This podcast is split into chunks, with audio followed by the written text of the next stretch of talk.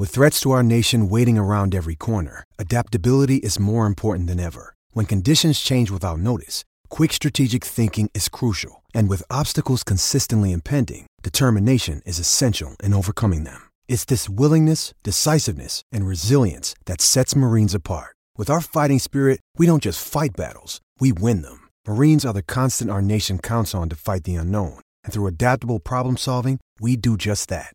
Learn more at marines.com.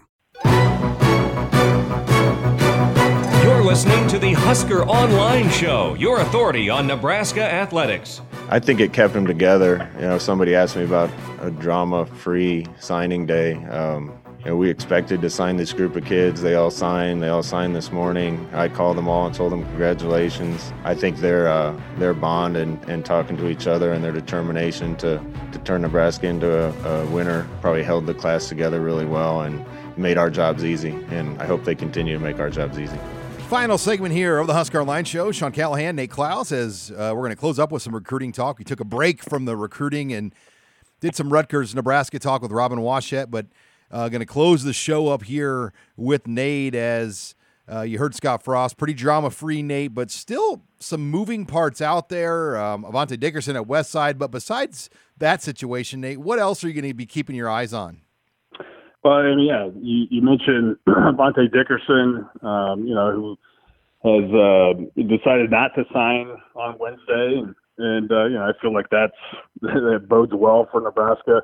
Um, you still have Tia Savea, the four-star defensive end out of uh, out of Las Vegas, who is is uh, kind of still deciding what he's going to do down to Nebraska, USC, uh, UCLA, and that's that's a relationship and and you know, a kid that, that Nebraska's been on forever, uh, and a relationship that uh, Tony Tuioti has been able to develop with him that that's really kept Nebraska in it there. And uh, you got a four-star linebacker out of Hawaii, Wynden Ho'ohuli. Um, I'll say that ten times fast.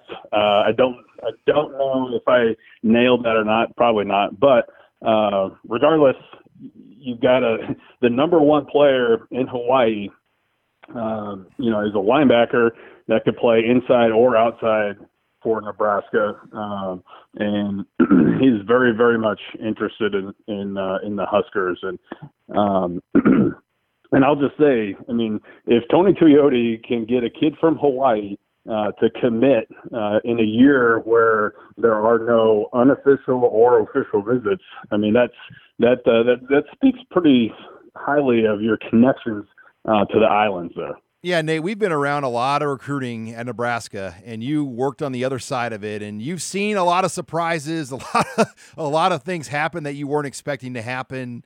This one would have to rank right up there if, if they pulled the number one player out of Hawaii. Yeah, I mean that that would be that would be. Yeah, I, I wouldn't say a complete shocker. I mean that it would it would defy all reason. Um, you know, I, I think uh, you could you could make a list ten times longer for why uh, he that wouldn't happen than than you could for why it would. But like I said, uh, you know, Tony Tuioti has a lot of connections on the islands, and uh, you know, and, and I've been told by people too that you know when he goes back there, it's like uh, the schools shut down. Uh, you know, people people from around the communities come to the high school to come see uh, Tony, and I mean he's he is highly highly regarded there, and, and so uh, you know the the fact that he's got um, and not just Wynden, but there are a couple other prospects that, that he's had on the hook that that have been you know considering Nebraska too. Um, you know the the fact that he's been able to do that is not surprising, but you know it, again it, it would be that would be a monumental task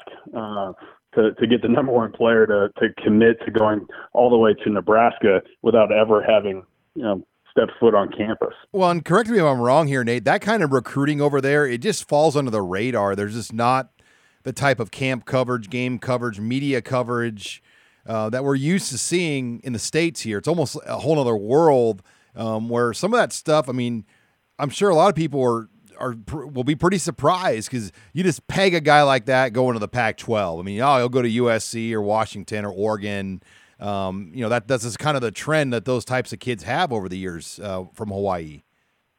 Yeah, I mean, there's obviously there's um, you know distance is is not something that's going to you know necessarily be a make or break deal, but um, it's it's probably easier, obviously, to to get to the West Coast. Um, you know, there's a lot more Polynesians uh, on on the West Coast too, and you know that's that's just kind of kind of the the trend, kind of the kind of what what you do. You know, if you're a highly recruited prospect, you know, nine times out of ten, that's that's kind of where you end up, or at least in that area of the country. Um, but um, yeah, the, Nebraska would would buck a major trend there if they were able to to get that happen. And uh, you know, I think it would be the first signee from Hawaii for so it's uh, Tony, 20, 20 plus years. Tony Fonoti, probably right. I mean, that, that's the last one I can yeah. remember.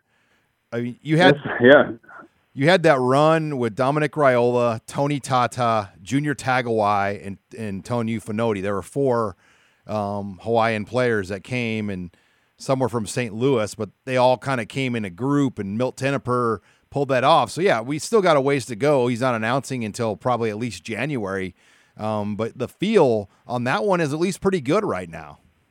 Yeah, you know, I, I um, the limited conversations that I've been able to have with him, uh, you know, I get the feeling that that Nebraska is is not just in the mix. I, I feel like they're they're kind of in the driver's seat with, with this deal, and um, you know we'll see what happens. There, there's still you know with all these guys that we're talking about, it's still kind of a, a long time between now and, and January in, in the as far as recruiting is concerned, uh, where things can can honestly change with with just uh, one phone call. So uh, so we'll see what happens, but um, again, I think I think uh, you you can't complain about where Nebraska is sitting with a couple of these guys. That's for sure. And Nate, now looking ahead to 2022 for next year, I know this time of year we're usually breaking down the numbers and being like, "Man, it's going to be a small class." And I, I feel yeah. like I feel like now with the transfer portal and the one-time transfer rule, I mean it's it's basically 25 every year. Am I wrong? Yeah, I mean, pretty much. Uh, you know, I don't know, you know, with COVID and everyone getting a free year, um, you know, I don't know how much that that is going to impact the the overall numbers and and obviously, you know, depending on what happens at certain positions, you know, uh, if guys decide to come back or if guys leave, if there's a bunch of departures at certain positions, that's gonna that's gonna swing your numbers uh, one way or the other uh, quite drastically. But yeah, I mean, with as prevalent as the the transfer portal has become, I, I think it is going to be, you know, you can pretty much count on at least 23, you know, 22, 23 every single year, and and more than likely 25. Well, yeah, it's um, it's changed the game, and and we knew it would, but I I, I think just I mean I, I tweeted over a seven day period in December there were 168 entries in the portal in Division One college football just in just in one week here in this past uh, this past week. Yeah, I mean that's that's a little a little ridiculous, and um, I mean basically there's there's more kids in the portal than there are going to be open spots around the country. And um, you know, I think that sometimes it sounds it sounds kind of nice. It's it's convenient. It's a you know maybe an easy out if you're if you're having a, a rough go or or if you're you know having a bad week. you wanna you wanna say, well, um, I'm gonna throw the towel in here and, and go go in the transfer portal. Um, you know that's fine. Uh, but you, you better have a plan, I think, if you're going to do that. And um, you know, there's obviously we've seen guys have a plan uh, where, and it works out pretty seamlessly. And and uh, unfortunately, I think there's a lot of those kids have plans, and uh, you know, they might end up regretting that decision. Yeah, it, it's a it's a tough deal. Um, there's no doubt, but you know, I think Nebraska has kind of taken on the stance like, look, we're going to hold maybe two to three spots every year for the portal, and I think they'd like to be at 23 this year. They may they may end up with 22, uh, but I think 23 is kind of the the sweet spot they'd like to finish with, and then hold a couple back for that portal. Yeah, you, don't want to necessarily rely on, uh, you know, having to, to get a couple guys or, or certainly you know hitting a home run in the transfer portal at, at a couple positions, but uh, you also don't want to you know be completely full and and you know miss an opportunity to bring in a difference maker either. So uh, I think it is smart to, to have a couple in your back pocket just in case something uh, comes along where where it could potentially change your program or or at least give you a big boost or or some major depth uh, at, at, certain positions.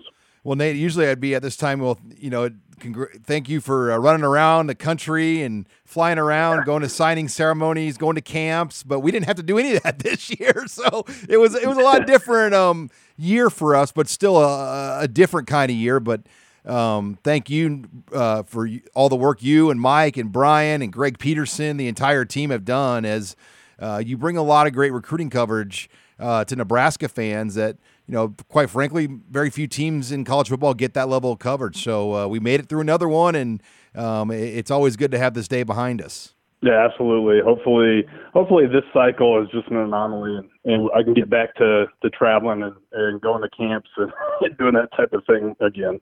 All right. Well, uh, Nebraska Rutgers on Friday. I will be in New Jersey, um, and we'll be on on watch here as there's still potential of letters that could come in through Friday. But uh, make sure you log on to HuskerOnline.com. Thanks again for joining us this week on Husker Online, your authority on Nebraska athletics.